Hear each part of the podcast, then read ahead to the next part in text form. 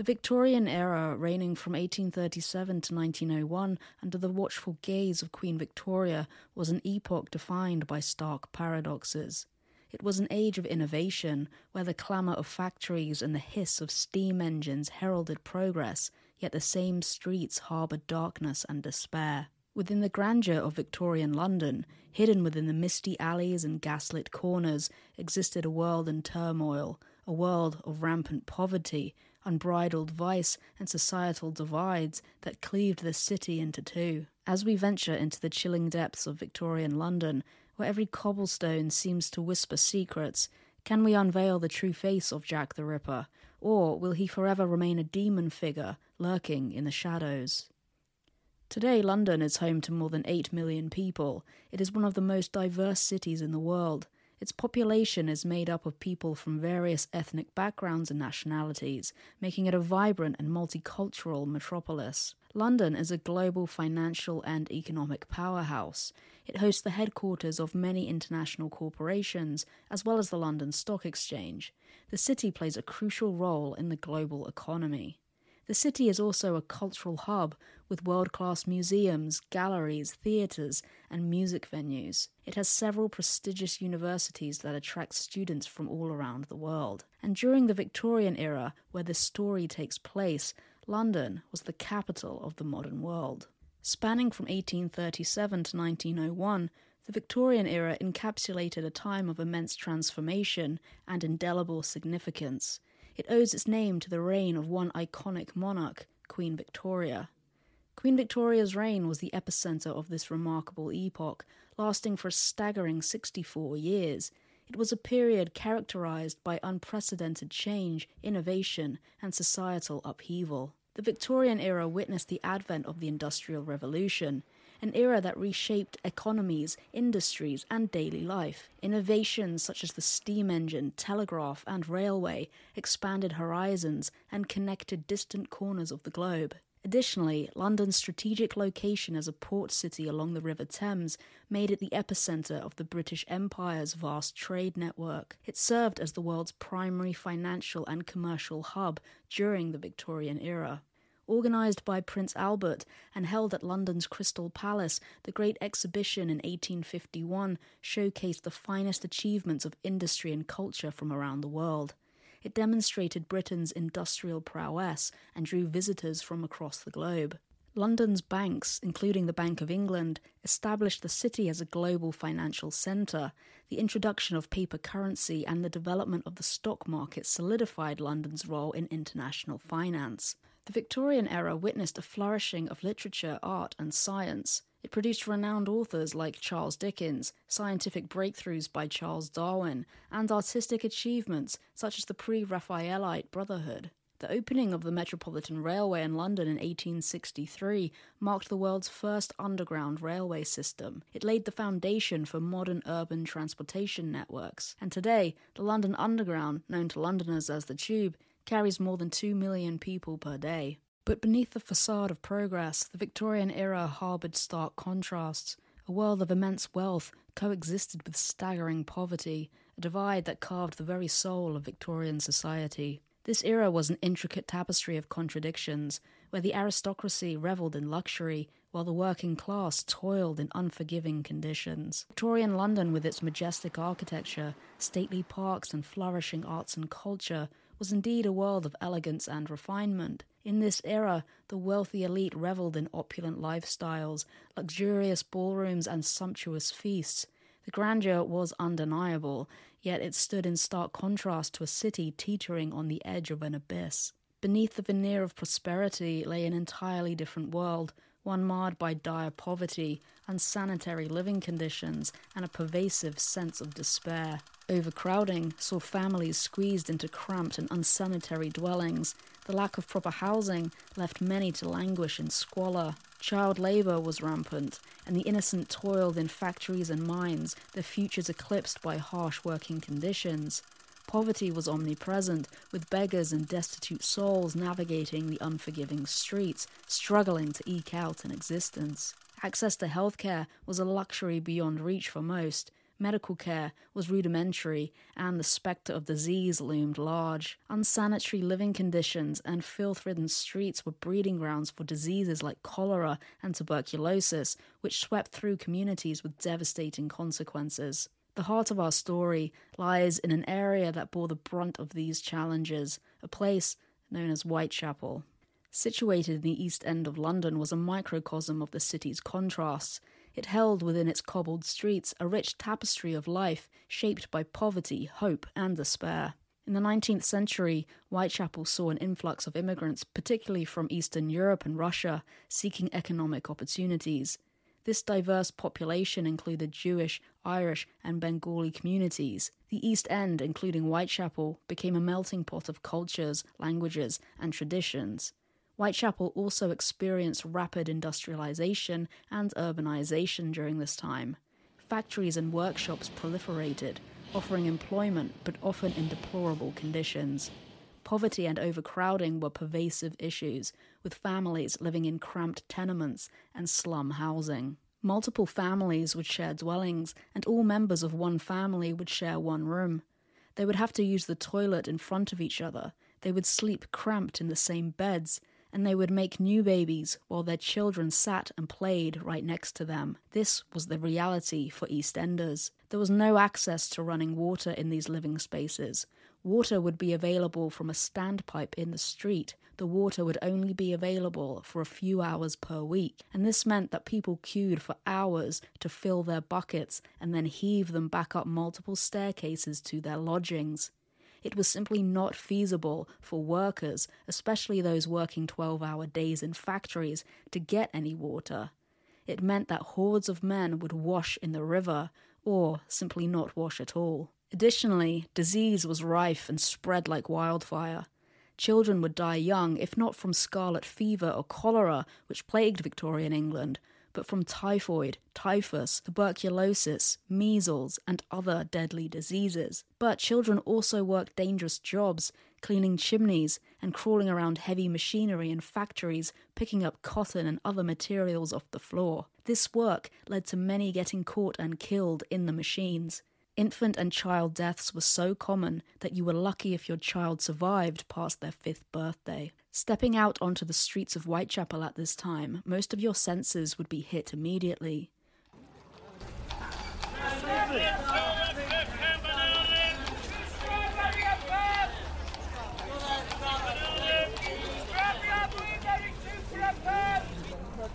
The streets were loud from horse hooves trampling over the cobblestones to people yelling in the street trying to sell their goods. It was deafening, but worse than that would be the smell. The smell was unbearable. The streets were filled with human waste, horse dung, urine, and mud. Horses would produce 1,000 tons of manure in a day, and it was often the job of children to wash it away. The River Thames was essentially London's sewer. For some time, it was believed that diseases like cholera spread because of smelly or bad air. Later on, they discovered that the disease spread through dirty water, and this led to the implementation of a new sewage system, which massively helped curb the spread of disease. Unfortunately, the East End of London, which wasn't connected to the new system, saw a final cholera outbreak in 1866. But Whitechapel's significance stretches beyond its daily trials. It holds a dark secret an enigma that has intrigued and terrified generations. There are five canonical victims of Jack the Ripper, but there is some debate about whether other women murdered in Whitechapel at the time also met their fate at the hands of the Ripper. One of these women, thought by many to actually be the first victim of Jack the Ripper, but not considered part of the canonical five, is Martha Tabram. On the night of August the 6th and 7th, 1888, just outside George Yard buildings in Whitechapel, Martha Tabram was murdered. Martha's lifeless body was discovered in the early morning hours of August 7, 1888, by a resident of the building. She had been stabbed multiple times. The brutality of the attack and the similarity to later Ripper murders led some investigators to believe that Martha Tabram might have been one of Jack the Ripper's earliest victims. Martha Tabram, born as Martha White on 10th of May 1849 in Southwark, London, was the youngest of five children. Martha married Henry Samuel Tabram, a foreman furniture packer, on Christmas Day in 1869, and they had two sons together. However, their marriage was strained due to Martha's heavy drinking, which led to alcoholism. And by 1875, Henry had left her, providing her with a small allowance that was later reduced when he learned she was living with another man. Martha Tabram had an on and off relationship with Henry Turner, a carpenter, beginning in 1876 and ending a few weeks before her death, their relationship was marked by Martha's excessive drinking and occasional nights spent away from the home. Since she has been living with me, her character for sobriety was not good. If I give her money, she generally spent it in drink, said Turner during the inquest into her murder. On the night before her murder, Martha Tabram was drinking with another woman named Mary Ann Connolly, known as Pearlie Poll, along with two soldiers in a local pub, the Angel and Crown, near George Yard, a narrow alleyway in Whitechapel. The group split up about 11:45 p.m. Martha and her man went to George Yard, a narrow alley in Whitechapel. Pearlie Poll and her man went to a parallel alley called Angel Alley. At around 2 a.m. on the morning of August 7, 1888, PC Thomas Barrett patrolled his usual beat, traversing the streets near the north entrance to George Yard on Wentworth Street. The previous day had been a bank holiday, leading to a livelier night than usual, with the streets bustling with revellers and occasional altercations. During his patrol, Barrett noticed a soldier lingering near the entrance to the yard, likely enjoying the festivities of the night. Curious, Barrett approached the soldier and inquired if it was time for him to return to his barracks. The soldier explained that he was waiting for a companion who had entered the yard with a young woman. Satisfied with the response, Barrett continued on his rounds. A little over two hours later, a resident of the George Yard buildings by the name of John Saunders Reeves sought out Barrett urgently. He asked the constable to accompany him at once to witness the grim discovery he had made on a staircase landing. The grim discovery was Martha Tabram's dead body. During the investigation, P.C. Barrett, who saw the soldier at George Yard that night, chose one soldier in a police lineup, but then changed his mind and selected a different man, which would be scrutinized later. Pearly Poll, whom Martha was drinking with on the night she died, failed to identify the soldiers in a police lineup. Or did she? She was presented with a line of soldiers who were forced from their barracks by the police, but Pearlie Poll exclaimed that the two men she and Martha were with that night weren't there. She was presented with a second lineup in which she quickly pointed out two men. The soldiers were questioned but then dismissed as the culprits when it seemed they had not left the barracks that night. While it may at first glance look as if Pearlie Poll got it wrong, understanding the lives of sex workers during this time is crucial to the story of the women murdered by Jack the Ripper. If Pearlie Poll had been treated with respect, perhaps the police might have investigated the two soldiers more thoroughly.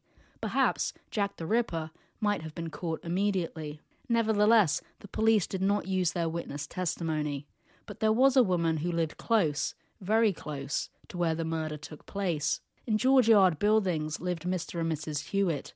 Their room was next to where Martha's body was found, but Mrs. Hewitt said she heard nothing during the night, no screams or scuffles. But in the early hours of the morning, she did hear a piercing cry of murder. Mrs. Hewitt remarked that early in the evening she had heard a single cry of murder. It echoed throughout the building, but did not emanate from there. But, explained Mr. Hewitt and Mrs. Hewitt in a breath, the district round here is rather rough, and cries of murder are often frequent, if not nightly occurrence, in this district. So why, if Martha Tabram suffered injuries similar to the other women in the same area and the same time of night, just weeks before the first murder, is she not considered one of the canonical five? While Martha Tabram did suffer a brutal attack, the extent of injuries in her case were not as severe as that of the canonical five. The canonical victims, such as Mary Ann Nichols and Catherine Eddowes, had their throats cut and their bodies messed with in ways that went beyond what was seen in Tabram's murder. Additionally, it's believed that Martha was stabbed 39 times with two different knives, one possibly as large as a bayonet, while the other women were slashed multiple times with one knife. The key difference is that Martha had stab wounds from the knives, while the other women had slashes. For these reasons, she is excluded from the canonical five. Just weeks after Martha Tabram's brutal murder, there would be another savage attack in the dark streets of Whitechapel. The horror story of Jack the Ripper cannot be told without first getting to know his victims. The canonical five deserve to have their stories known and their names remembered. For a detailed look at the lives of each victim, you might want to check out the book The Five by Hallie Rubenhold. It has long been the case that sex workers have been looked down upon in society, with little sympathy when something bad happens to them. In examining the case of Jack the Ripper, we must understand that it was not the women's fault for offering their bodies for money, as if this was their chosen career and they deserved what happened to them. Quite the contrary. Opportunities for women in the Victorian era were largely determined by their social class, family background, and access to education. This is still the reality for many women today. But in the Victorian era, women were primarily expected to fulfill domestic roles as wives and mothers. Their main responsibilities revolved around managing the household, including cooking, cleaning, and childcare. Middle and upper class women often had the assistance of domestic servants to help with household tasks. Women also had limited legal rights during this period. They couldn't own property in their own name, and their rights to inherit wealth were often curtailed in favour of male relatives. Married women had even fewer legal rights, as their property and earnings were typically controlled by their husbands. It meant they had nothing of their own. Moreover, women could not seek divorce easily, whereas a man could seek a divorce for any reason. So, if a husband had affairs, a woman could not legally divorce him unless she could also prove he committed some other crime. It meant that men could have affairs and their wives could do nothing about it. Many working class single women found employment as domestic servants in the households of the middle and upper classes. These jobs included roles such as maids, cooks, and housekeepers. But this type of work was not easy to find for everyone, and many women ended up working in factories.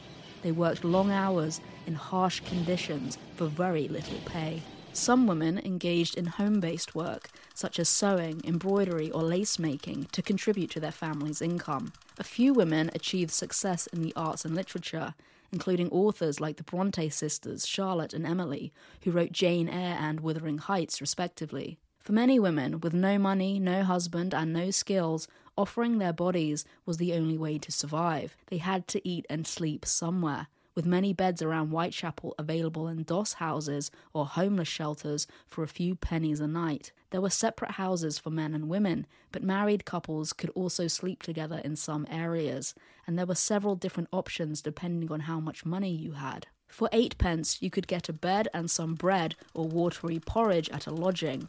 For fourpence, you could sleep in a coffin bed at a shelter operated by the Salvation Army. This four-penny coffin was a cold, hard box with a tarp draped over you. In the dim light, these rooms looked like they were filled with dead bodies. While grim, at the time it was the cheapest way to sleep lying down. That's because for two pence, you could sleep sitting over a rope. At 5 am, the rope would be cut, signalling your time to get up and go. For one penny, you could sit in a reasonably warm room all night, but you were not allowed to lie down or sleep. As a woman, often the fastest way to make your doss money was to sell your body. For many women, it was simply their only option, or they would sleep on the cold, wet street. The first victim, Polly Nichols, had been sleeping rough between her time at lodging houses and workhouses when one night in the summer of 1888 she met the man we know as Jack the Ripper. Mary Ann Nichols, known as Polly, was born in London on August 26, 1845, and she was the second of three children. At 18, Polly married a printer's machinist named William Nichols on January the 16th, 1864. They wed at St. Bride's Parish Church in the City of London. The couple initially lived at 30 to 31 Bouverie Street before residing with Polly's father at 131 Trafalgar Street. They had five children between 1866 and 1879. However, marital strife led to their separation in 1880. William accused Polly of desertion, and over the years, Polly faced numerous arrests for minor offences such as drunkenness and disorderly conduct. By 1881, she was residing at Lambeth Workhouse, describing herself as a charwoman, or in other words, a cleaner. During the Victorian era, workhouses were institutions designed to provide housing and employment for the destitute and the poor. Inhabitants were subjected to strenuous and often monotonous labour, and families were frequently separated upon entry. These institutions were associated with strict regulations and harsh discipline, creating an environment that was meant to be uninviting to discourage people from seeking assistance. The workhouse system often elicited a sense of fear and desperation among the impoverished, highlighting the challenges faced by the marginalized in Victorian society. But for many, a workhouse was their only option if they wanted to eat and have a bed for the night. There was a sense of shame when entering one because it meant you were so desperate you needed public assistance. There is no shame in asking for help, but for many Victorians, this was taboo. The intense labour in these workhouses served as a punishment for seeking government assistance. A typical day in a workhouse during the Victorian era often involved a rigid schedule of work and strict rules. Inhabitants would wake up early in the morning to perform tasks such as cleaning, cooking, or doing laundry. They would then have simple meals provided to them, typically consisting of basic and sometimes unappetizing food. Workhouse residents would engage in labour, such as breaking stones, picking oakum, or other menial tasks. There was little time for leisure or personal activities, and any free time was often spent in communal areas. Lights would be turned off early, and people would go to bed in basic and often crowded sleeping quarters. The environment was generally strict and regimented, designed to deter people from seeking aid. Back to Polly Nichols, she left Lambeth Workhouse, but remained in and out of workhouses and lodging houses, struggling with poverty and alcoholism. In April 1888, Polly worked as a domestic servant for a husband and wife, Samuel and Sarah Cowdery, in Wandsworth. This was a common profession for single women at the time. While there, Polly wrote a letter to her father. She wrote, I just write to say you will be glad to know that I am settled in my new place and going all right up to now. My people went out yesterday and have not returned, so I am left in charge. It is a grand place inside, with trees and gardens back and front. All has been newly done up. They are teetotalers and religious, so I ought to get on. They are very nice people, and I have not too much to do. I hope you are all right and the boy has work. So goodbye for the present, from yours truly, Polly. Answer soon, please, and let me know how you are. After just two months of working for the Cowderys, Polly left stealing some of the family's expensive linen. By the summer, she resided in common lodging houses in Spitalfields and Whitechapel. During the latter half of the 19th century, the heart of Spitalfields earned a grim reputation as London's most notorious criminal enclave. The narrow streets of the Flower and Dean Street district became a hub for nefarious activities where thieves and pimps thrived. In 1881, Flower and Dean Street was described as being perhaps the foulest and most dangerous street in the metropolis. It was known as a place of considerable poverty and squalor, marked by cramped living conditions and a high concentration of common lodging houses. Residents often struggled to make ends meet, with many relying on meagre earnings from menial labour or illicit activities to survive. In August 1888, Polly moved into a lodging house called White House on Flower and Dean Street. Here, men are allowed to share beds with women. On the night of her death, August the 30th, 1888, it was raining heavily, with bursts of thunder and lightning. Polly Nichols was seen walking along Whitechapel Road around 11 pm. She visited the Frying Pan public house in Brick Lane, Spitalfields, leaving at around 30 minutes past midnight. She returned to the kitchen of her lodging house on Flower and Dean Street at approximately 1:20 a.m. However, she was asked to leave the premises due to not having the required funds for her bed. Never mind, she says, I'll soon get my doss money. See what a jolly bonnet I've got now. This statement implies that she somehow acquired a new hat and will be able to get the money she needs for a bed. It could mean that she bought the hat and therefore will find money in a similar way to pay for the lodging.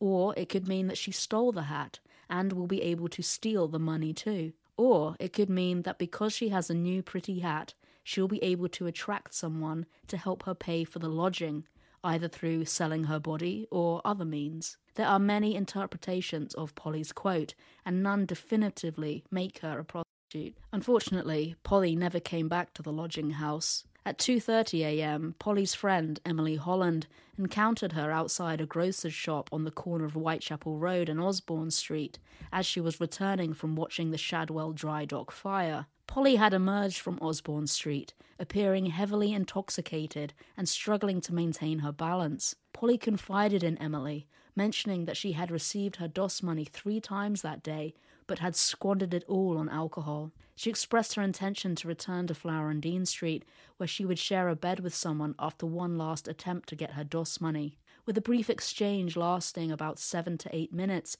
Polly departed, continuing her walk eastward along Whitechapel Road. At 3:15 a.m., Police Constable John Thain and Sergeant Kirby walk down Bucks Row on their patrol, but neither report anything unusual. Bucks Row is just a 10-minute walk from Osborne Street where Polly was last seen. At 3:40 a.m., Charles Cross, a carman, which is someone who drives a horse and cart, walked through Bucks Row on his way to work. He sees a woman lying on the ground. He calls over to Robert Paul, another man on his way to work, who is walking shortly behind him. The men investigate her body and feel that her hands and face are cold, while her arms and legs are warm. The men do not want to be late for work, so they decide to carry on and alert the first police officer they find. They alert PC Jonas Mizen at the corner of Hanbury Street and Baker's Row. Meanwhile, PC John Neal has discovered Polly's body. He signals to PC Thain to come and look. PC Thain then goes to fetch Dr. Llewellyn, who lives nearby, and both return a few minutes later, with Dr. Llewellyn pronouncing Polly's dead but a few minutes. Reporting on Dr. Llewellyn's inquest testimony, The Times wrote that Polly suffered numerous injuries, including deep incisions and slashes caused by a long bladed knife of about 8 inches. It is clear from testimonies that Polly Nichols was a well liked individual, with her father saying at the inquest, I don't think she had any enemies, she was too good for that. She was just 44 years old. Polly was buried at City of London Cemetery at Manor Park Cemetery in Forest Gate, East London.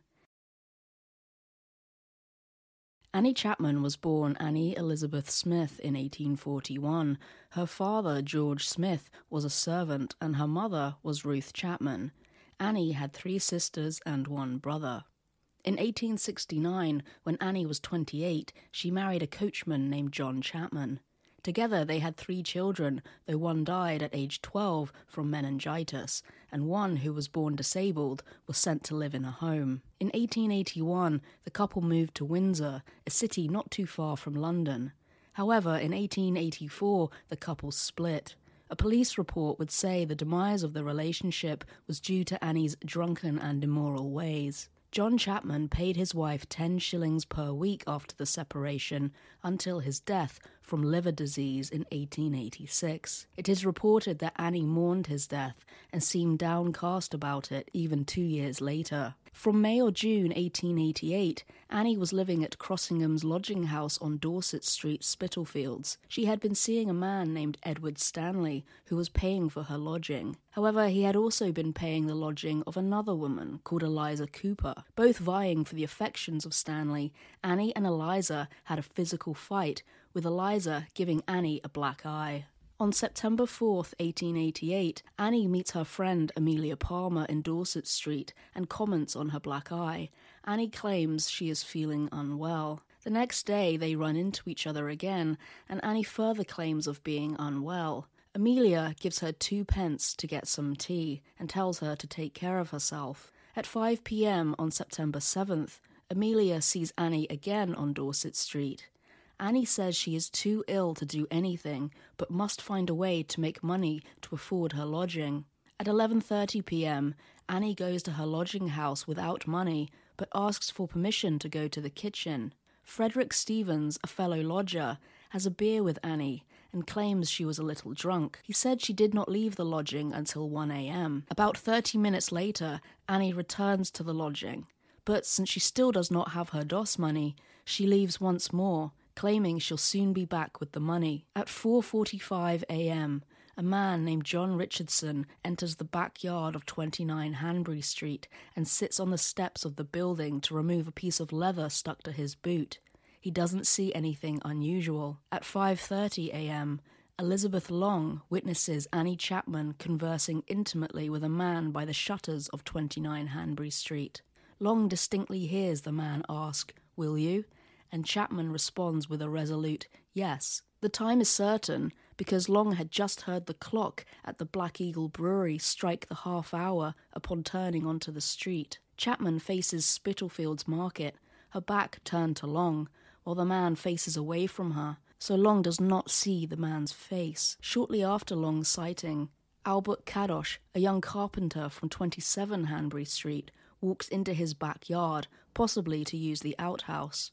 Passing the five foot wooden fence that separates his yard from number 29, he hears voices nearby, catching only a woman's firm no before something thuds against the fence. Annie Chapman's body was discovered a little before 6 a.m. by John Davis, a carman residing on the third floor of 29 Hanbury Street with his family. Davis alerts James Green, James Kent, and Henry Holland on Hanbury Street before heading to Commercial Street Police Station. Dr. George Bagster Phillips recounts his observation of Annie Chapman's body at 6:30 a.m. in the backyard of 29 Hanbury Street during the inquest. He said in his report that Annie had suffered deep incisions and jagged wounds, as well as removal of some organs. Dr. Phillips suggested the weapon used on the throat and abdomen were the same, likely a sharp knife at least six to eight inches long, possibly one used in the leather trade. According to him, evidence pointed to anatomical knowledge.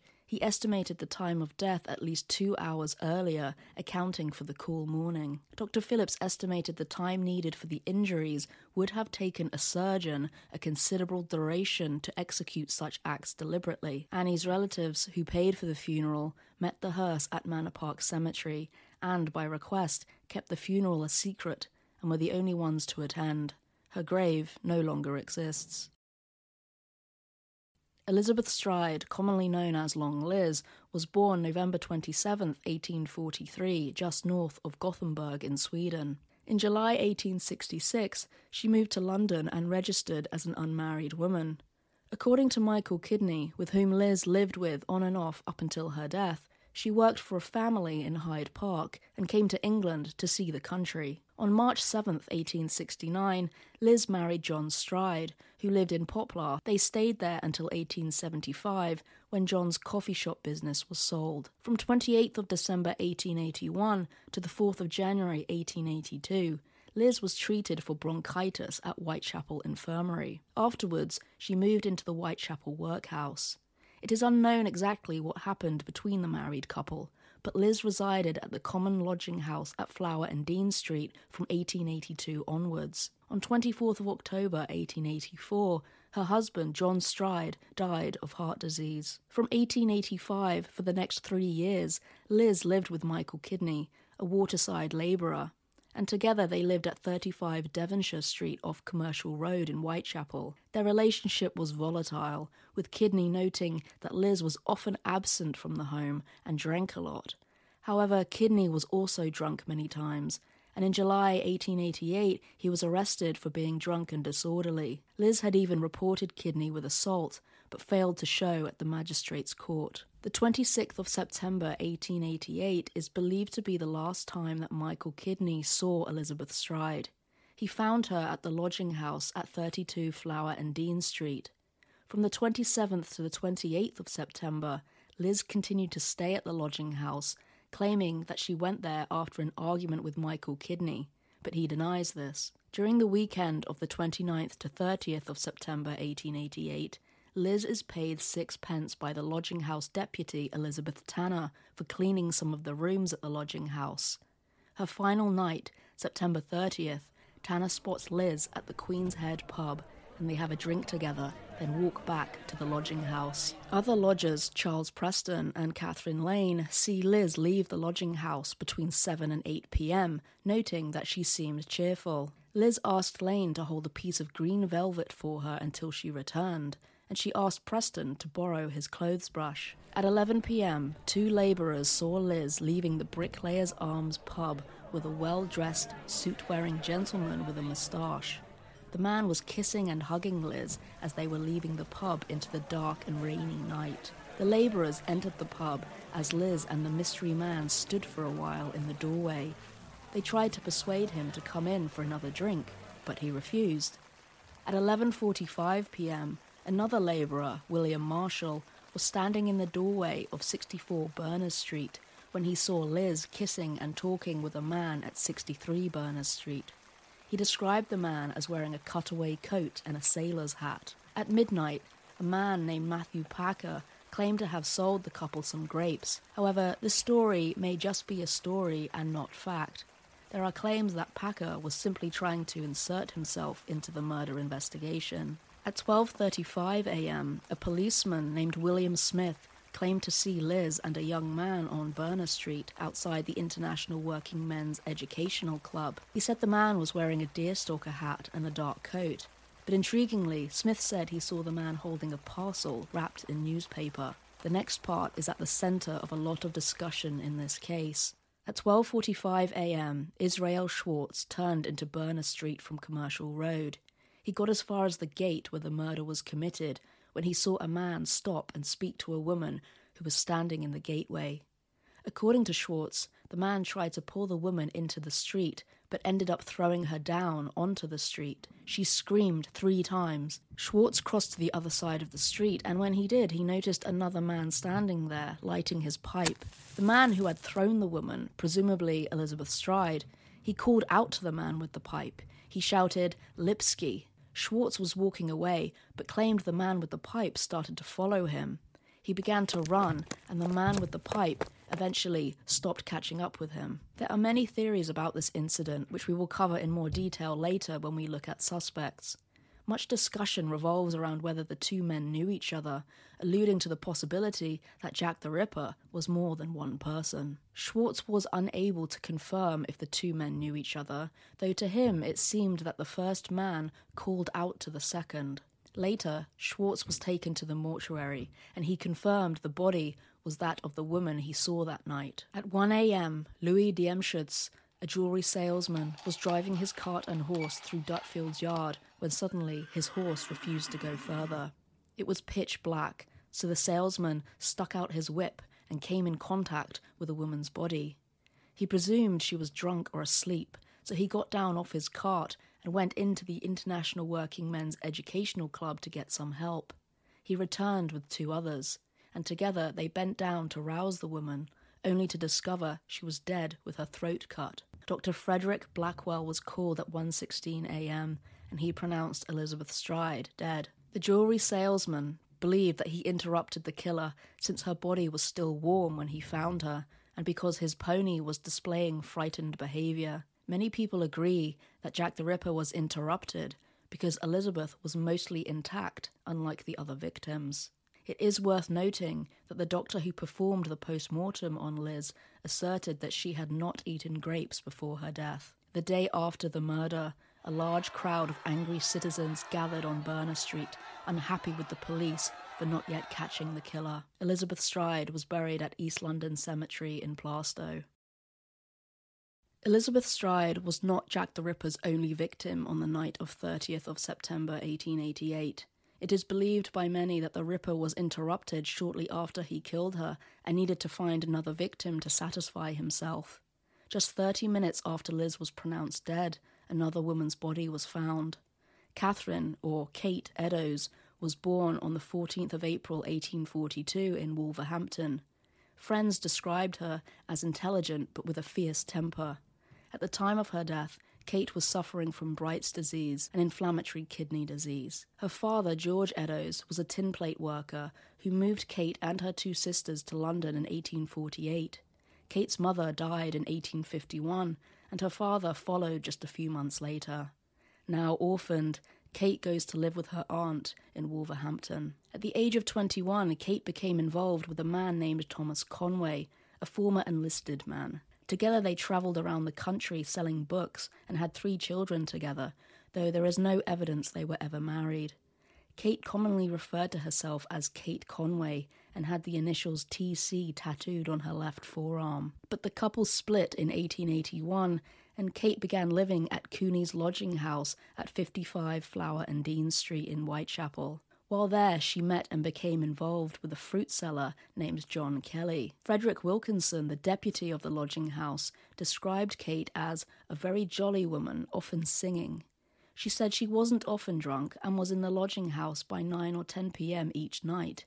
She wasn't in the habit of walking the street late at night and wasn't intimately involved with anyone other than Kelly. On the 29th of September, Kate took some boots that John Kelly wanted to pawn to a pawnbroker.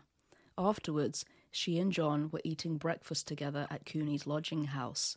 That afternoon, when they were yet again out of money, Kate said she would go visit her daughter in Bermondsey. At 8 pm, Kate is found drunk in a collapsed heap on the street at 29 Aldgate High Street. She was taken to Bishopsgate Police Station and locked in a cell. A few hours later, at 12:15 a.m., Kate is heard singing in her cell. She asked PC Hutt, the officer there, when she would be released. At 12:55 a.m., Kate appeared to be sober and was released. As she leaves, she and PC Hutt have a brief conversation. What time is it? she asks Hutt. Too late for you to get anything to drink, he replies. I shall get a damn fine hiding when I get home, she tells him. Hutt replies, And serve you right. You had no right to get drunk. Hutt then pushes open the swinging door of the station. This way, missus, he says. Please pull it to. All right, Kate replies. Good night, old cock. Kate turned left out of the doorway of the police station, which was the wrong way. If she wanted to get back to the lodging house, it would have been much faster if she turned right. Continuing the way she did, Kate would have passed the entrance to Duke Street, which eventually turned into Mitre Square. If Kate left the police station at 1 a.m. and it only took 10 minutes to reach Mitre Square, that leaves 30 minutes unaccounted for. At 1:35 a.m., three men leave the Imperial Club at 16 Duke Street and see Kate Eddowes talking with a man. One of the men, Joseph Llewellyn, described the man as wearing a loose jacket, a soft cap, and a red handkerchief around his neck. He had a moustache and was five foot seven. At 1:30 a.m., PC Edward Watkins was walking his beat through Mitre Square. It was dark, with only a soft lamplight illuminating a corner. He saw nothing out of the ordinary. Just 14 minutes later, he walked through Mitre Square again but this time he discovered Kate's body where there had been nothing before. A watchman at 5 Mitre Square and an off duty police officer at 3 Mitre Square saw and heard nothing that night. Another policeman, PC James Harvey, had walked down Church Passage from Duke Street shortly after PC Watkins left Mitre Square while on his beat, but he also saw and heard nothing. PC Alfred Long discovered a piece of Kate Eddowes' blood-stained apron on the common stairway of a tenement building. He insisted that he had not seen the fabric when he passed by just 30 minutes before. And above the apron, scribbled on the wall in chalk, was some graffito. It read, The Jews are the men that will not be blamed for nothing. Anti Semitic graffiti was common at this time, but the words seem to suggest that Jews or a Jew was responsible for the murder. It is unknown if the killer wrote this himself. Unfortunately, Charles Warren, the Metropolitan Police Commissioner, was concerned that anti Semitic riots would break out if people were to see this graffito. At 5 a.m., he ordered the writing to be washed from the wall before it could be photographed. The writing was, however, written down, spelling errors included. Dr. Frederick Gordon Brown, the London police surgeon, was called to the scene and arrived at Mitre Square around 2 a.m. Kate Eddowes had suffered similar injuries to Annie Chapman and Polly Nichols. She was buried at Manor Park Cemetery on 8th of October 1888. Jack the Ripper's final victim, or at least the final of the canonical five, was Mary Jane Kelly. It was she who suffered the most mutilation at the hands of the Ripper, and is thought that this was because she was the only Ripper victim to have died indoors, away from potential disturbance. Mary Jane Kelly was born approximately 1863 in Ireland, but moved with her family to Wales when she was young. She had six or seven siblings and came from a family that was described as well to do by Mrs. Carthy, a woman with whom she lived at one point. She moved to London in 1884. A woman named Mrs. Phoenix, who claimed Mary Jane Kelly lived at her brother in law's house in Breezer's Hill, said she was Welsh and that her parents, who had discarded her, still lived in Cardiff, from which she came. But on occasions, she declared that she was Irish. She added that Mary Jane Kelly was very abusive and quarrelsome when she was drunk, but one of the most decent and nice girls you could meet when sober. A reporter who looked into the Breezer's Hill area wrote, It would appear that on her arrival in London, she made the acquaintance of a Frenchwoman residing in the neighborhood of Knightsbridge, who, she informed her friends, led her to pursue the degraded life which had now culminated in her untimely end. It was said by a man named Joseph Barnett, who knew Kelly through living with her just before her death, that she worked at a high class brothel in the West End, and at one point accompanied a man to Paris. In 1886, after having lived with a couple of different men she was involved with, Mary Jane Kelly began living at Cooley's lodging house in Thrawl Street, Spitalfields. Here is where she met Joseph Barnett, a riverside labourer and market porter. It is said that he was kind to Mary and sometimes gave her money. The couple moved around together, and they were kicked out of one lodging house for being drunk and not paying rent. Eventually, they moved to 13 Miller's Court off Dorset Street, where they occupied a single room together.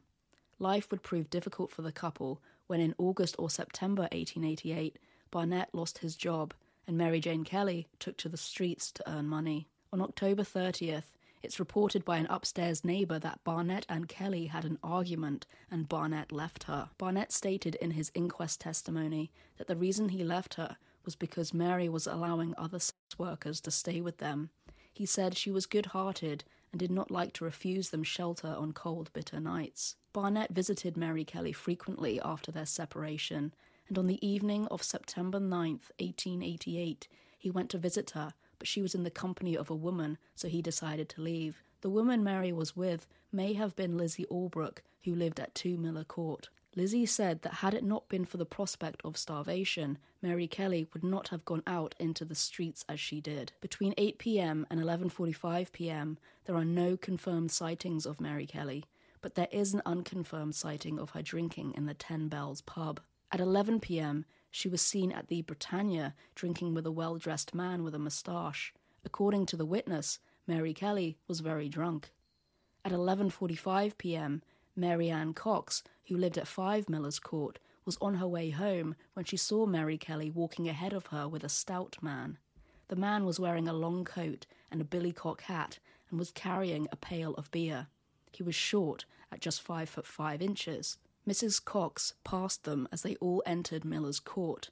She said good night to them, and Mary Kelly said the same and then started singing. At some point between the last sighting and 12:30 a.m., Mary Kelly makes a meal of fish and potatoes. Mm-hmm. At 12:30 a.m., a neighbor is disturbed by Mary's singing, but her husband stops her from going down to complain. Mm-hmm. Shortly after 1 a.m., Mary Ann Cox mm. leaves the building and sees light coming from Mary Kelly's room and can hear her mm. singing. A mm. woman named Elizabeth Prater, who lived directly above Mary Kelly, was standing in the entrance to Miller's Court for about 30 minutes while waiting for a man.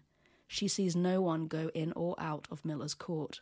At 2 a.m., a man named George Hutchinson, who lived at Victoria Working Men's Home on Commercial Street, walks down Commercial Street and passes a man on the corner of Thrawl Street.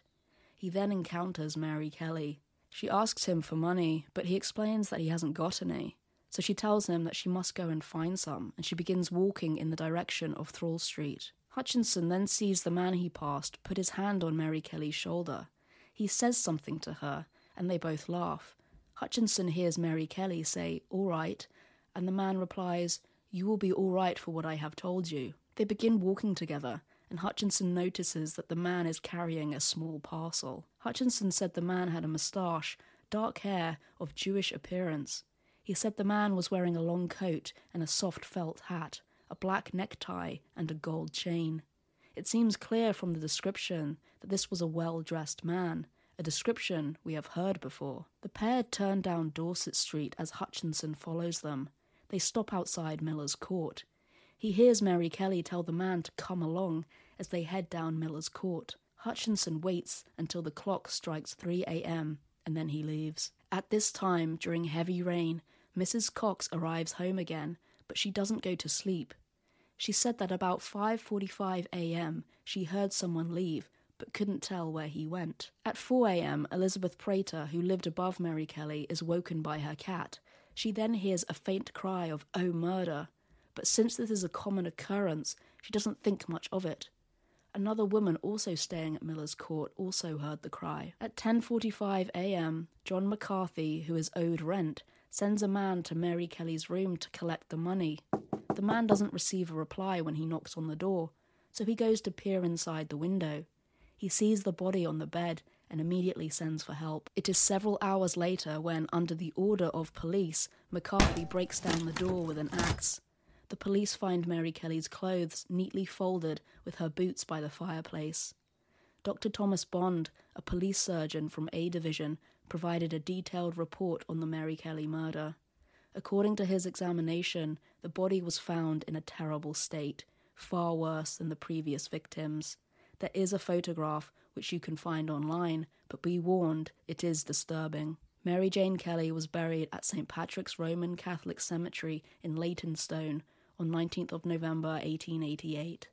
Jack the Ripper was never caught, and Mary Jane Kelly was his last known victim. During the autumn of 1888, sales of newspapers skyrocketed as Londoners were desperate for any news related to the murders. The Star newspaper was the most popular, selling 300,000 copies a day. The British press was just as sensational in 1888 as it is today, with the media feeding into the terror and conjuring an atmosphere of fear. Whitechapel was one of London's last remaining slums, and journalists played into this, creating the idea that the area was a criminal underworld, home to antagonists to be avoided at all costs. While some newspapers took to reporting the murders with grisly details, others printed headlines that were more sympathetic to the victims. Most newspapers, however, took the same view when it came to the victims themselves. The papers took the view that the women were to blame for their own deaths. Reporting on Polly Nichols, the Telegraph depicted her as a degenerate, saying it was gathered that the deceased had led the life of an unfortunate and that she was worse for drink, essentially saying that she was a drunk prostitute who placed herself in danger. However, when it came to Catherine Eddowes, the Telegraph took a slightly different stance on her situation, since she came from a more well to do family. They painted the picture that she turned to working the streets as a last resort. The paper said, although she was drunk on the night of her murder, she nevertheless had the character of having been a decent woman, doing work whenever she could get it. Their stance perpetuated the idea that those choosing a life of working the streets were worth less than those forced into it through desperation. A similar approach was taken with Mary Jane Kelly, the last of the Ripper's victims. She was 25 at the time of her death and did not live in slum housing. At her funeral, the Illustrated Police News reported Men and women struggled desperately to touch the coffin. Women with faces streaming with tears cried out, God forgive her, and every man's head was bared in a token of sympathy. The sight was quite remarkable, and the emotion natural and unconstrained. Naturally, the people of Whitechapel and the rest of London became more and more frightened as the press helped perpetuate the terror and fear that Jack the Ripper was lurking in the slums, ready to attack at any moment. Many people sent letters to newspapers with tips and often unhelpful advice about who the killer could be and how he could be captured. Others wrote about their disappointment with the sensationalist press and the police investigation. People were wary and hyper vigilant of their neighbours, co workers, and people they passed on the street. There was an air of suspicion hovering over the dark and dirty streets.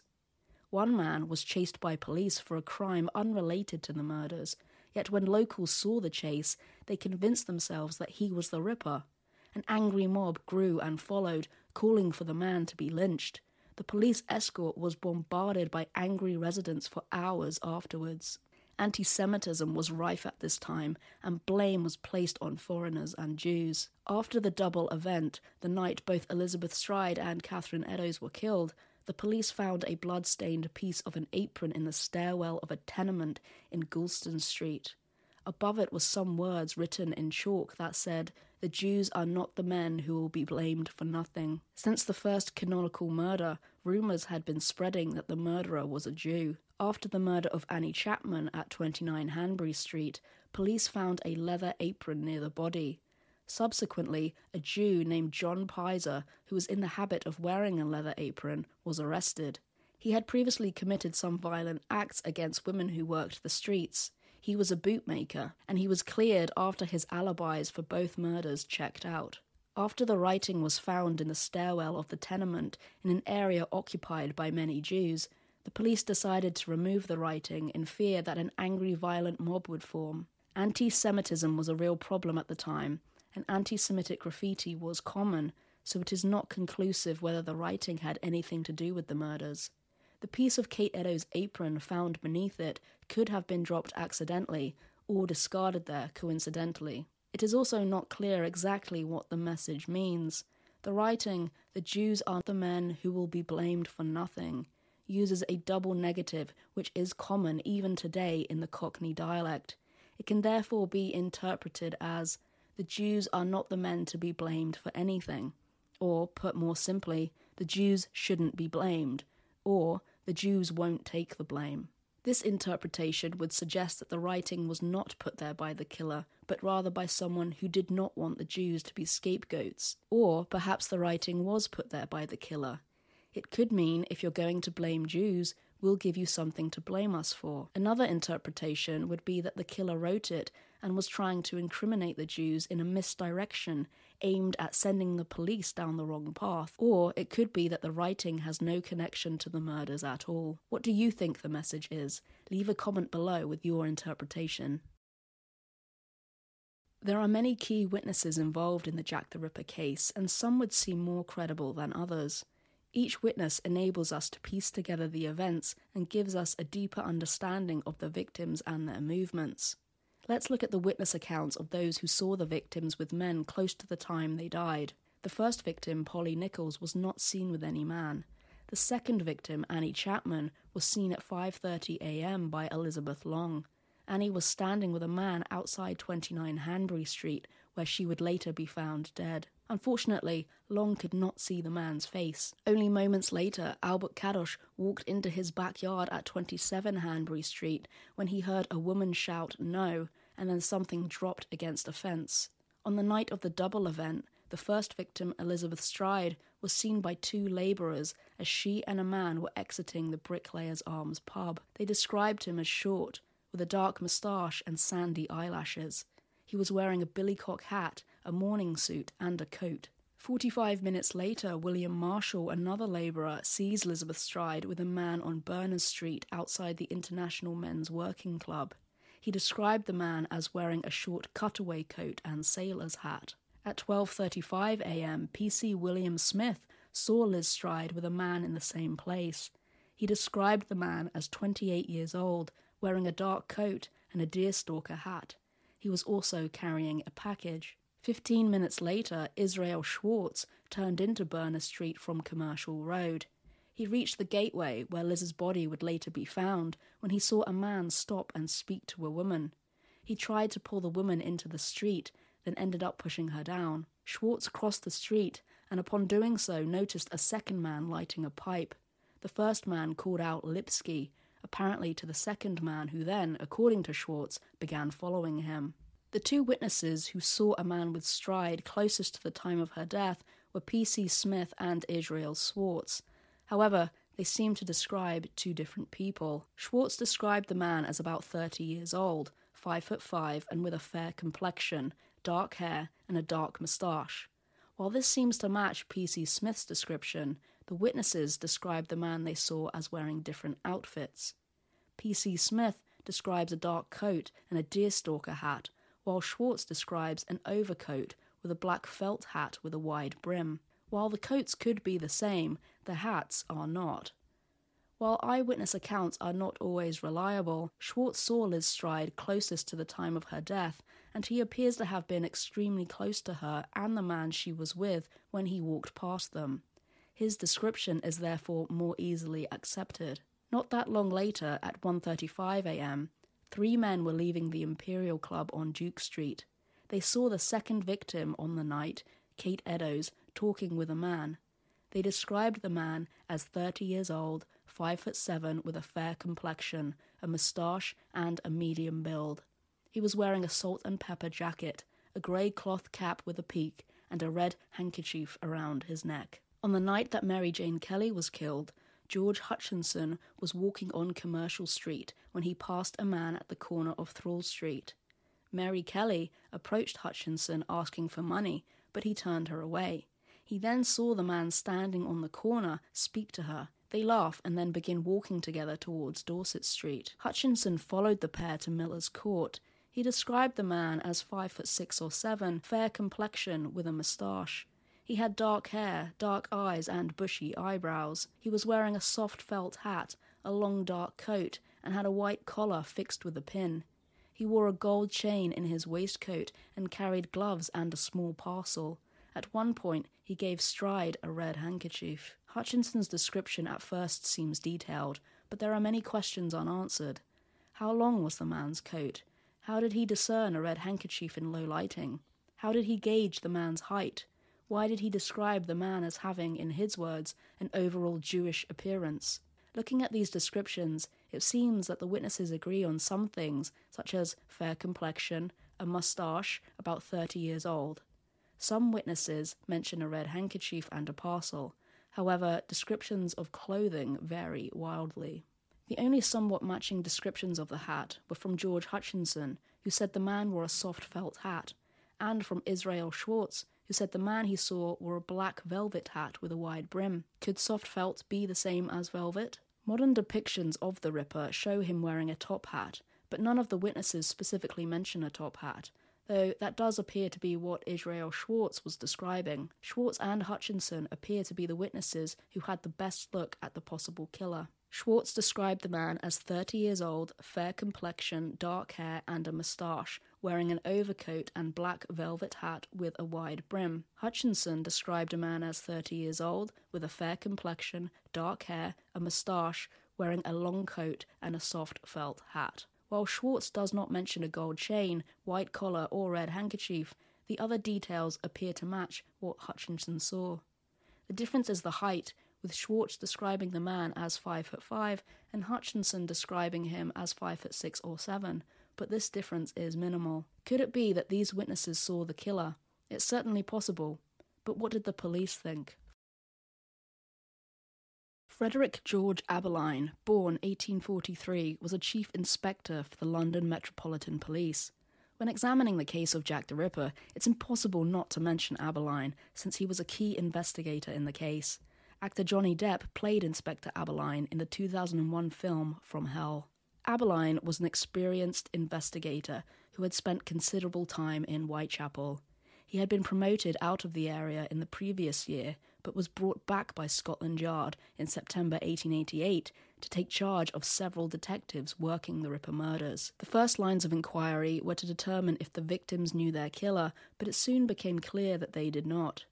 Another early inquiry was to look at local gangs and known criminals, but again, this avenue proved fruitless.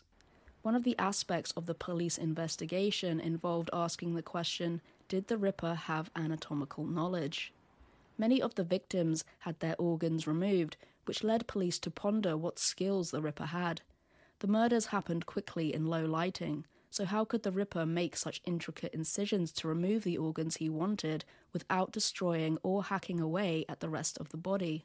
Dr. George Bagster Phillips, the police surgeon for the Met Police, stated Obviously, the work was that of an expert, or one at least, who had such knowledge of anatomical or pathological examinations as to be enabled to secure the pelvic organs with one sweep of the knife. On the other hand, Dr. Thomas Bond, an expert in venereal diseases who came into the case late but familiarized himself with his peers' notes, said the killer did not even possess the technical knowledge of a butcher. Dr. Phillips' expertise was used by the Met Police since the murders started, even when Catherine Eddowes, whose death occurred in Mitre Square, which fell into the jurisdiction of the City of London Police, he was called to assist.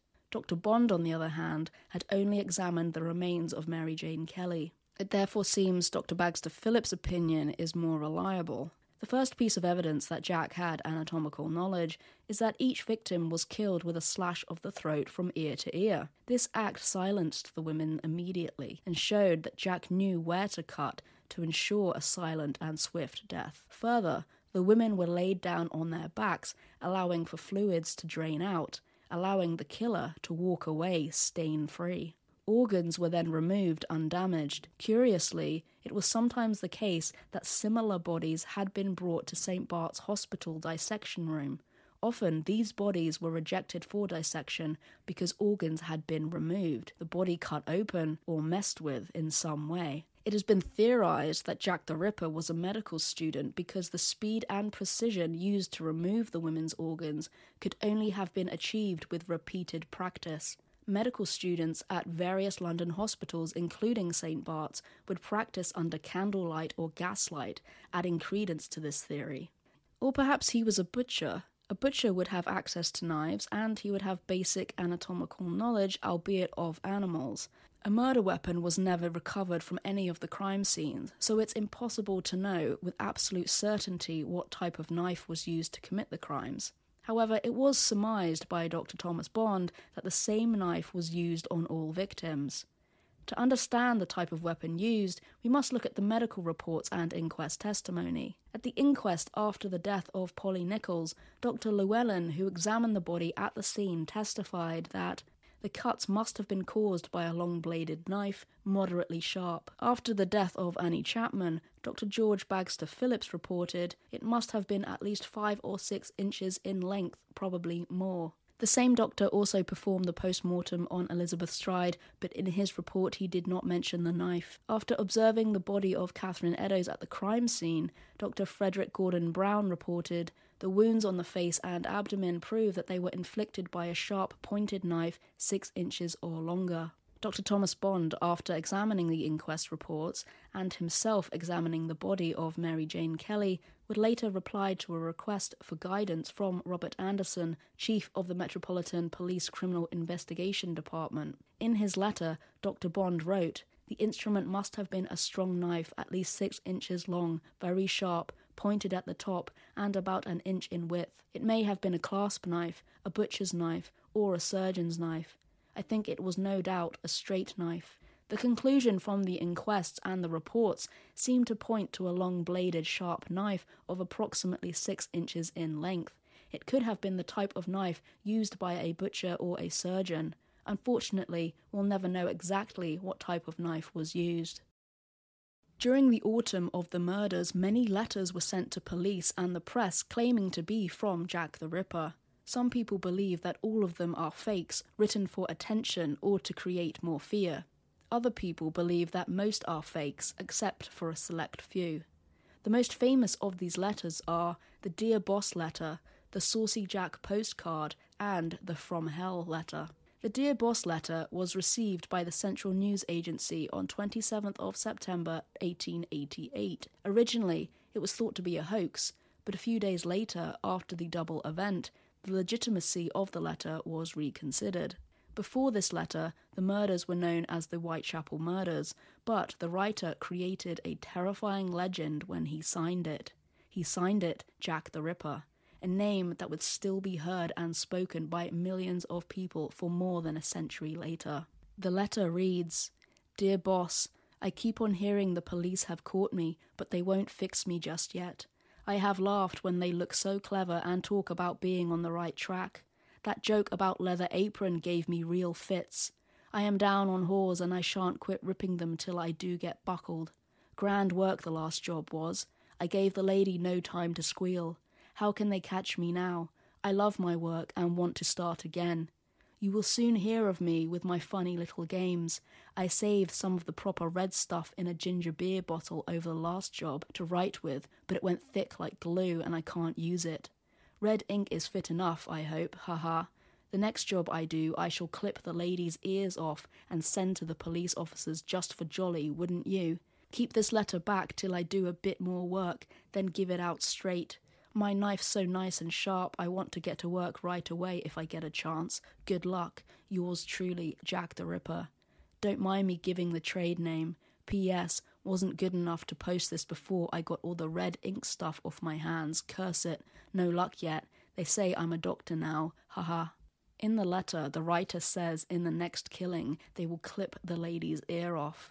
The double event followed, and eerily, Kate Eddowes' earlobe was severed. Was this a coincidence, or did the Ripper really write this letter? Some people argue that the severed ear was due to the cuts inflicted on her face, while others argue it was deliberate. A postcard was received by the Central News Agency on October 1st, 1888, and it is believed to be written by the same person who wrote the Dear Boss letter. The postcard references both the double event and the Dear Boss letter. The double event happened the night before the postcard was received, suggesting that the writer could not have learned information about it in time. However, others say that the writer could have learned enough from the early morning papers since it was postmarked more than 24 hours after the time of the murders. The postcard reads I was not codding, dear old boss, when I gave you the tip. You'll hear about Saucy Jacky's work tomorrow, double event this time. Number one squealed a bit, couldn't finish straight off. Ha, not the time to get ears for police. Thanks for keeping last letter back till I got to work again. Jack the Ripper. The final of the most credible letters is the From Hell letter. Unlike the first two, this letter was not sent to the press, but instead was sent to George Lusk, the president of the Whitechapel Vigilance Committee. With the letter, Lusk received a three inch box, and inside was a human kidney, preserved in wine. An examination by Dr. Thomas Openshaw, the curator of the London Pathological Museum, found the kidney to be similar to the one removed and missing from Kate Eddowes. The letter reads From hell, Mr. Lusk, sorry, I send you half the kidney I took from one woman and preserved it for you. The other piece I fried and ate it. It was very nice. I may send you the bloody knife that took it out if you only wait a while longer. Signed, Catch Me When You Can, Mr. Lusk. Notice how this letter was not signed Jack the Ripper. It was also in different handwriting than the other two letters. The consensus among police officials and ripperologists is that the Dear Boss letter and the Saucy Jack postcard were hoaxes. It's widely believed that they were written by a journalist to sell papers. The Central News Agency had stiff competition from other media outlets, so by penning a letter by the killer, it would give them something sensational to print and sell. If this was the writer's intention, it worked. The letters were reprinted in newspapers and by the Metropolitan Police, creating a worldwide frenzy of fear. The From Hell letter is still hotly debated. Some people argue that it is the only authentic letter written by the killer. It is the most disturbing of the letters and was sent to the police along with a human kidney. Was it Kate Eddowes' missing kidney? Was the letter written by a medical student who had access to a cadaver? These questions remain unanswered. It is not definitive if the kidney was in fact Kate Eddowes' missing kidney. Dr. Openshaw, who examined the kidney, concluded that it was from a female about 45 years old who suffered from Bright's disease, a disease affecting the kidneys causing inflammation. Dr. Gordon Brown reported that Kate Eddowes' remaining kidney appeared unhealthy. It's important to note that Bright's disease was a catch all term for a number of ailments affecting the kidneys. Today, the term is no longer used because specific ailments are referred to instead. It means that Kate Eddowes' remaining kidney and the kidney sent to Lusk could have been affected by different diseases. It is also debated if Dr. Openshaw's conclusions are even correct. Dr. William Cedric Saunders, who had examined Kate Eddowes' stomach contents but had not seen the remaining kidney, said to a reporter, It is a pity that some people have not got the courage to say they don't know. You may take it that there is no difference whatever between the male and female kidney. As for those in animals, they are similar. The cortical substance is the same, and the structure only differs in shape. I think it would be quite possible to mistake it for a pig's. It is therefore not conclusive that the kidney sent to George Lusk was Kate Eddowes' kidney, and therefore it is not certain if the From Hell letter was written by Jack the Ripper. The problem with publishing such letters so that the public could try to identify the handwriting is that it spurred copycats to send in even more letters, making it harder for the police to discern which, if any, were real. Do you think the letters were real or a hoax? Comment below. Next, let's look at the top suspects, the diary, and the DNA. Hundreds of individuals have been put forward as suspects by experts, theorists, and historians, but there are some that have taken the spotlight more than others. Some names that come up again and again are George Chapman, Aaron Kosminski, H. H. Holmes, Charles Lechmere, and Walter Sickert. Let's look at each of these suspects in turn, and then some other compelling suspects you may not have heard of. George Chapman, born Severin Antonievich Klazowski, was a Polish barber who had trained as a surgeon while living in Poland. He came to England in either 1887 or 1888 and worked as a barber. He was still married to a woman in Poland while he married Lucy Baderski in London. His Polish wife came to confront him, but eventually she left. Klazowski and Lucy had a son who sadly died, and shortly thereafter the couple moved to New Jersey in the United States, sometime after April 1891. But the couple's relationship was volatile, and Klazowski attacked Lucy with a knife. Distraught, Lucy moved back to London without him, only for him to follow her. They rekindled for a while, but eventually split for good. Klazowski had a string of lovers and was equally vile to all of them. In 1893, he met a woman named Annie Chapman, a different Annie Chapman to the one killed by Jack the Ripper, and he got her pregnant. Being far from a good partner, he brought home another woman, which understandably upset Annie and she moved out. Klazowski did not provide her or the baby with any financial support, but instead he took something from Annie her name. Klazowski became George Chapman. Chapman's next target was a woman named Mary Spink, whose husband had taken their son and left. She and Chapman began living together while leasing a barber shop. Both the business and the relationship met the same fate. The business closed, and Chapman ended up managing the Prince of Wales pub in Bartholomew Square. Chapman beat Mary several times, with witnesses noticing bruises on her face and throat. She became ill with severe stomach pains and eventually died on Christmas Day. Chapman had poisoned her, slowly, over time, with tartar emetic, a substance he bought from a local chemist. Not exactly a grieving husband, Chapman hired a woman named Bessie Taylor to help in the pub. Unfortunately, she too would die of poisoning. Next, Chapman entered into another bogus marriage with a woman named Maud Marsh. He beat her just as he did with his other wives. He poisoned her to death as well, but this time he didn't get away with it. Traces of antimony and arsenic were found in her organs during the post mortem, and Chapman was swiftly arrested. The bodies of his previous wives were exhumed and found to be perfectly intact. They had not decayed at all, a lasting effect of the poison he had not considered. He wasn't as smart as he thought, and he was convicted of Maud's death in 1903. Chief Inspector Abberline had suspected that George Chapman was Jack the Ripper. In the Pall Gazette, he is quoted as saying, The date of the arrival in England coincides with the beginning of the series of murders in Whitechapel. There is a coincidence also in the fact that the murders ceased in London when Chapman went to America while similar murders began to be perpetrated in America after he landed there. The fact that he studied medicine and surgery in Russia before he came over here is well established, and it is curious to note that the first series of murders was the work of an expert surgeon, while the recent poisoning cases were proved to be done by a man with more than an elementary knowledge of medicine. The story told by Chapman's wife of the attempt to murder her with a long knife while in America is not to be ignored. George Chapman was a misogynist, a murderer of women, and lived in Whitechapel at the time. Further, since the Jack the Ripper murders happened on weekends, it's believed that the killer must have had a job during the week, which Chapman did. His wife Lucy said that he frequently was out until the early hours of the morning. His clothes and appearance also fit the bill. Being Polish, he had the look of a foreigner. He had a fair complexion, a medium build, and wore the same peaked cap as seen by three key witnesses. However, George Chapman would have only been 23 years old at the time of the murders, and the witnesses claim to have seen the victims with men at least 28 years old. But looks and ages can be deceiving, and he could have looked older than he was. There is also the discrepancy in MOs. Jack the Ripper killed violently and brutally, slashing with a knife, but Chapman killed methodically and calculated.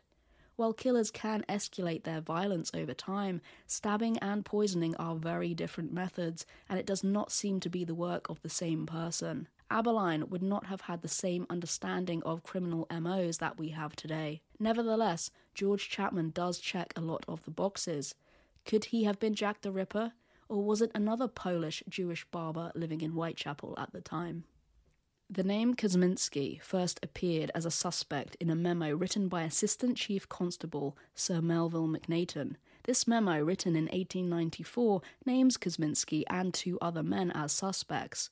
It wasn't until the 1950s that this memo was discovered amongst personal papers. Sir Robert Anderson, the second Assistant Commissioner of the Metropolitan Police, claimed in his memoirs published in 1910 that they had identified Jack the Ripper, but he was unwilling to disclose it.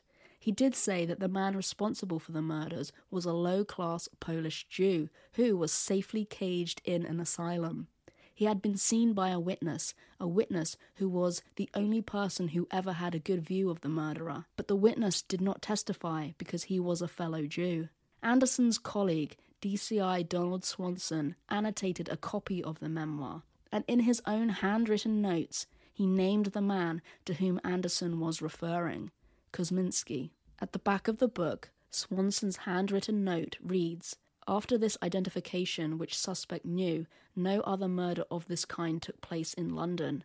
After the suspect had been identified at the seaside home where he had been sent by us with difficulty in order to subject him to identification, and he knew he was identified. On suspect's return to his brother's house in Whitechapel, he was watched by police by day and night. In a very short time, the suspect, with his hands tied behind his back, he was sent to Stepney Workhouse and then to Colney Hatch and died shortly afterwards. Kosminski was the suspect. Since then, a man named Aaron Kosminski has become one of the prime suspects. He was a Jewish barber from Poland living in Whitechapel. He was admitted to Colney Hatch Lunatic Asylum on the 7th of February 1891. He was mentally ill and suffered auditory hallucinations and paranoia. He once threatened his sister with a knife and was described by Macnaghten in the memo as a homicidal and misogynistic resident of Whitechapel.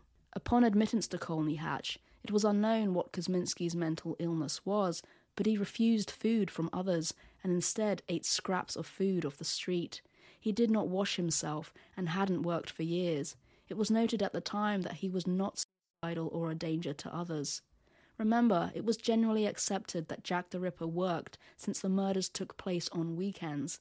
Aaron Kosminski had not worked for years. While at first Kosminski seemed to be able to speak, his illness got progressively worse over the years, and his speech and mental state deteriorated. Notes from doctors at the asylum describe Kosminski as quiet and incoherent. Another entry says, Patient is morose in manner, no sensible reply can be got by questions. He mutters incoherently. Yet another described him as incoherent, apathetic, unoccupied. There is one instance of violence that was recorded when he attacked an attendant with a chair.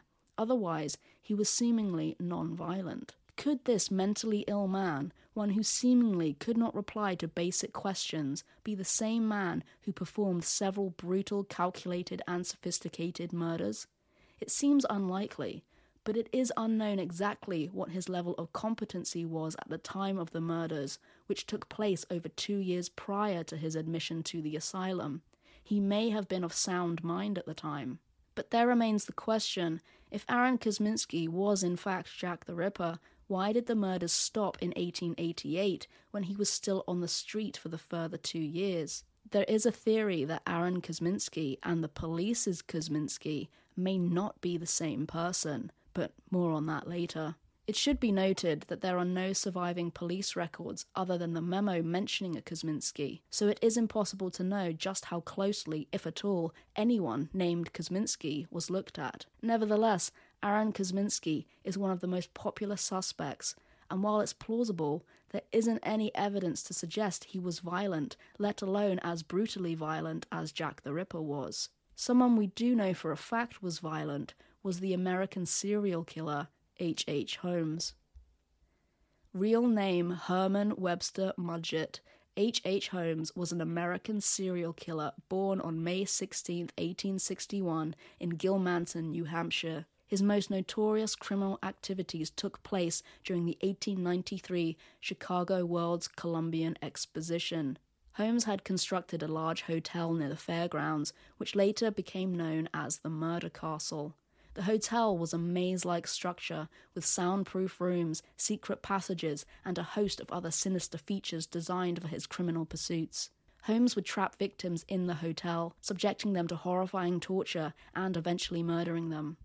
Some rooms were equipped with gas lines to asphyxiate victims, while others contained chutes for quickly disposing of bodies. The actual number of his victims is uncertain, but estimates range from several to possibly over 200. Holmes's crimes came to light when authorities discovered he had engaged in various fraudulent activities, including insurance scams and faking his own death. He was eventually arrested in 1894 and later stood trial for multiple murders. Holmes was convicted and sentenced to death.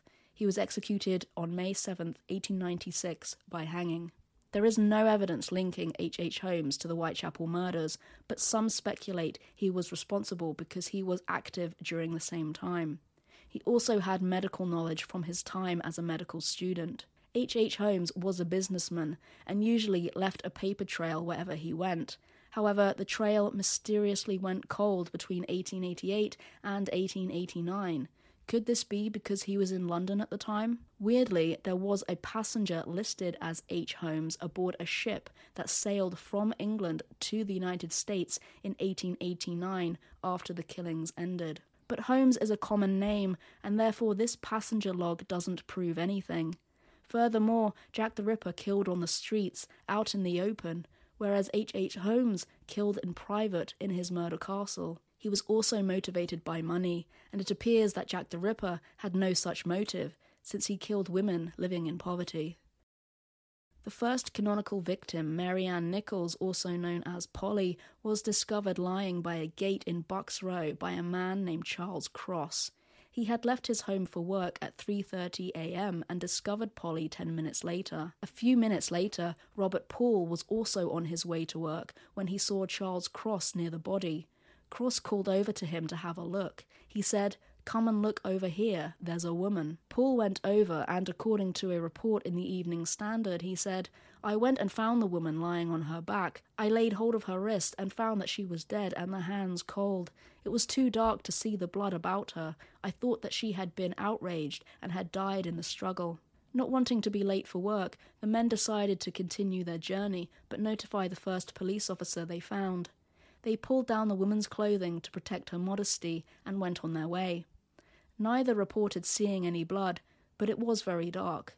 PC Neal, who found Polly at 3:45 a.m., saw blood coming from the wound in her neck. This could suggest that the cut was extremely fresh when the men found her. It was discovered in the early 2000s that Charles Cross was actually Charles Lechmere. Cross, the name he had given to the police at the time of the murders, was actually his stepfather's name. His real identity was hidden for over a century until it was discovered that there had been no one named Charles Allen Cross at his address in the census records. This raised an eyebrow among theorists. Why would he not tell police his real name? However, he did give them his correct address and place of employment. The theory is that Lechmere murdered Polly Nichols and had begun to mess with her body, but couldn't finish because he heard Robert Paul's footsteps coming towards him. He stood up, hid the knife, and pretended to have found the body. No blood was found on Polly's clothing, so it is unlikely there would be any on Lechmere either. While reports suggest that Lechmere came across Polly's body just minutes after her death, Robert Poole told a reporter from Lloyd's weekly newspaper later that day that the woman was so cold that she must have been dead some time. If true, this meant that there would have been time for someone else to murder Polly and get away before Lechmere found her. However, it was a cold night, and the exact time of death was never made clear. It also doesn't make sense that the killer had time because he didn't finish messing with her body. She had several incisions across her abdomen, suggesting that he tried or was about to, which suggests he was interrupted or spooked. This means it's more likely that Lechmere did stumble upon Polly's body just minutes after she died, or that he killed her himself. Additionally, Dr. Robert Llewellyn, who arrived on the scene at 4 a.m., said that she had not been dead more than half an hour, meaning that she likely died at around 3:30 a.m. at the earliest and was found by Lechmere at 3:40 a.m. and by Paul at 3:45 a.m. Profilers suggest that Jack the Ripper was a local, someone who knew the Whitechapel area well. Lechmere just so happened to be familiar with the murder sites. His route to work would have placed him in the vicinity. Elizabeth Stride was found a short distance from Lechmere's mother's house on a day he would not have been going to work. Mary Jane Kelly was killed near the northernmost route to his work. But if Lechmere was responsible, it would not make sense that all but one of the murders took place on weekends at a time when he would not have been on his route to work. In any case, there are no surviving records of Lechmere's employment, so it's impossible to know when he was working and if he even worked at all. An entire book has been written about Walter Sickert potentially being Jack the Ripper. It's called Portrait of a Killer by Patricia Cornwell. It was published in 2002 and purports the theory that a German British painter was Jack the Ripper. It must be noted, however, that theories of Walter Sickert being responsible for the murders appeared before this book was published. Sickert was born in Germany in 1860, and eight years later, he and his parents moved to England. His father was an artist, and little Walter wanted to follow in his father's footsteps. Sickert's paintings evoke mystery, and the features of his subjects are indistinct, meaning you have to interpret his art yourself. People can look at his work and see different things. In 1885, while working as an artist, Sickert married Ellen Cobden, a politician's daughter. They moved together to a place in Hampstead in northwest London, where Sickert used the top floor as his studio. Their relationship soured due to his infidelities and chronic independence, and spent the next several years moving back and forth between France and England. He eventually settled in London permanently in 1905. During this time, he exhibited several of his works at various exhibitions and was making a name for himself. He also spent time teaching at the Westminster Institute. Sickert remarried, this time to a student of his and 17 years his junior. Sadly, she died in 1920, and this seemed to put Sickert into a deep depression. The death of his mother just two years later also added to his depression. He then married a friend of his in 1926, but suffered a stroke shortly after, and Sickert died in 1942. So, why do some people think this artsy Francophile is Jack the Ripper? On 12th of September 1907, a woman who often worked the streets, named Emily Elizabeth or Phyllis Dimmock, was found murdered in her bed at 29 St. Paul's Road in Camden. Known in the press as the Camden Town murder, Sickert, who lived in Camden at the time, began to title several drawings, sketches, and paintings using this name. Patricia Cornwell thinks that Sickert murdered Emily because he allegedly hated women. The similarities between her and Mary Jane Kelly are obvious. Both were unfortunates who had their throats cut in their beds.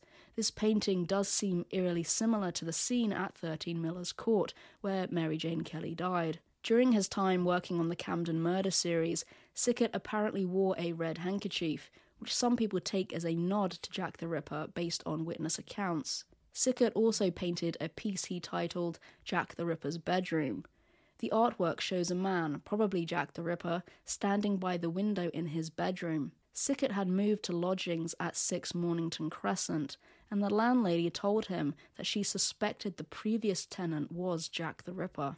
Sickert clearly had an interest in crime, and from 1905 he began to paint the victims of Jack the Ripper, notably Mary Jane Kelly and Catherine Eddowes, though this is up for debate. There are certainly similarities, particularly with the depiction of female faces that resemble Eddowes. One thing you should know about Walter Sickert is that whether he was painting from real life, drawings, or photographs, he never painted what he hadn't seen in front of him.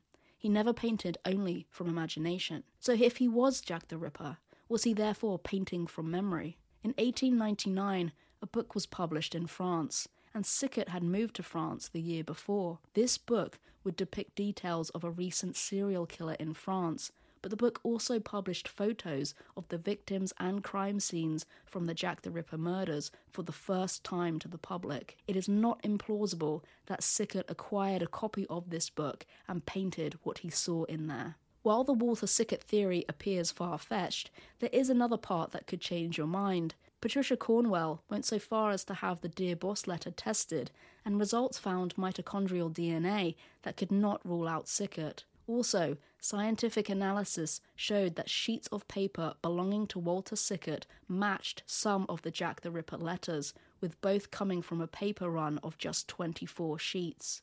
Was Walter Sickert, as Patricia Cornwell claims, painting trophy paintings, paintings from his memory, or was he simply an artist interested in crime and mystery? David Cohen was a 23 year old Polish Jew who was incarcerated at Colney Hatch Lunatic Asylum on the 7th of December 1888, which coincides with the end of the murders. He was a violent man and described as antisocial. He died at the asylum in 1889. It's suspected that his real name was Nathan Kaminsky.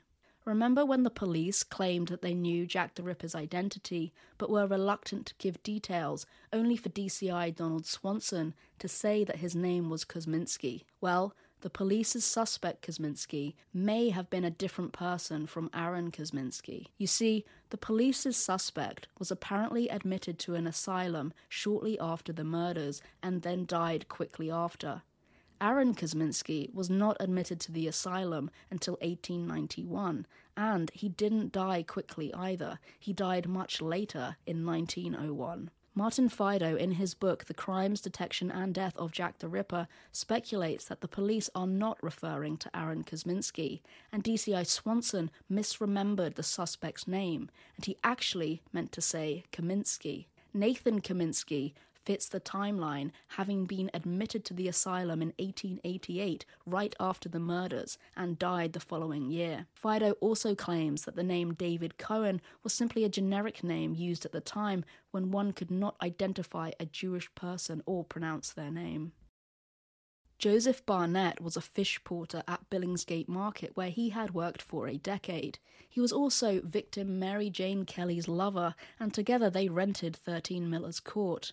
It's often speculated that Barnett lost his job in 1888, and that's why Mary Jane Kelly may have resorted to working the streets. Either way, Barnett was not happy with Kelly doing this. On the 30th of October 1888, Barnett and Kelly had a violent argument with the glass adjacent to the door of 13 Miller's Court being broken. The fight was, according to Barnett, because Kelly had allowed other women to stay in their room, women who worked the streets. Barnett ended up leaving her and took up accommodation at a boarding house in Bishopsgate. However, Barnett ended up visiting Kelly daily as friends on the 7th of November between 7:30 p.m. and 7:45 p.m.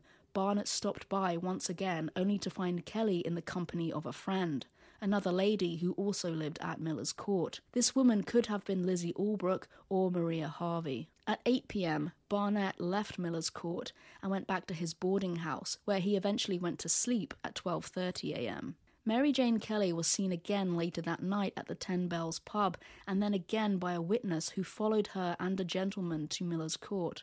Some people suspect that Barnett was so enraged at Mary Jane Kelly working the streets that he killed the other victims to scare her off, but when that didn't work, he ended up killing her in a fit of jealousy and rage. Others suspect that Barnett only killed Mary Jane Kelly and made her death look like the work of Jack the Ripper, but this seems far fetched.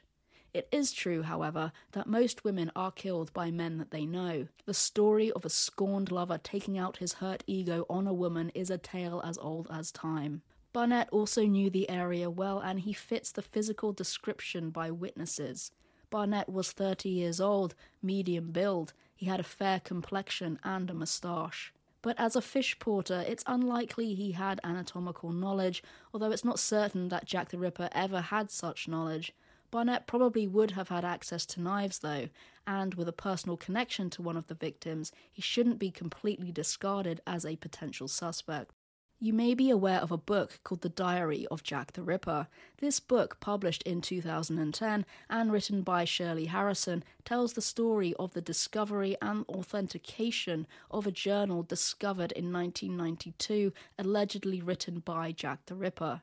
This journal belonged to a man named James Maybrick, leading to the conclusion by some people that Maybrick was Jack the Ripper. So, who was James Maybrick? And was this journal the real deal? James Maybrick was a Liverpool cotton merchant who died in 1889. His wife, Florence Maybrick, was convicted of poisoning him with arsenic. It's worth noting that re examination of her case in modern times suggests that he may have actually died from other circumstances, specifically a cocktail of drugs that he regularly took. You see, James Maybrick was in fact an addict. He regularly travelled to the United States for business, where he contracted malaria and then became addicted to his medication, which contained arsenic. Nevertheless, Florence received a death sentence, which was then commuted to life. In 1992, a diary surfaced with its author claiming to be Jack the Ripper.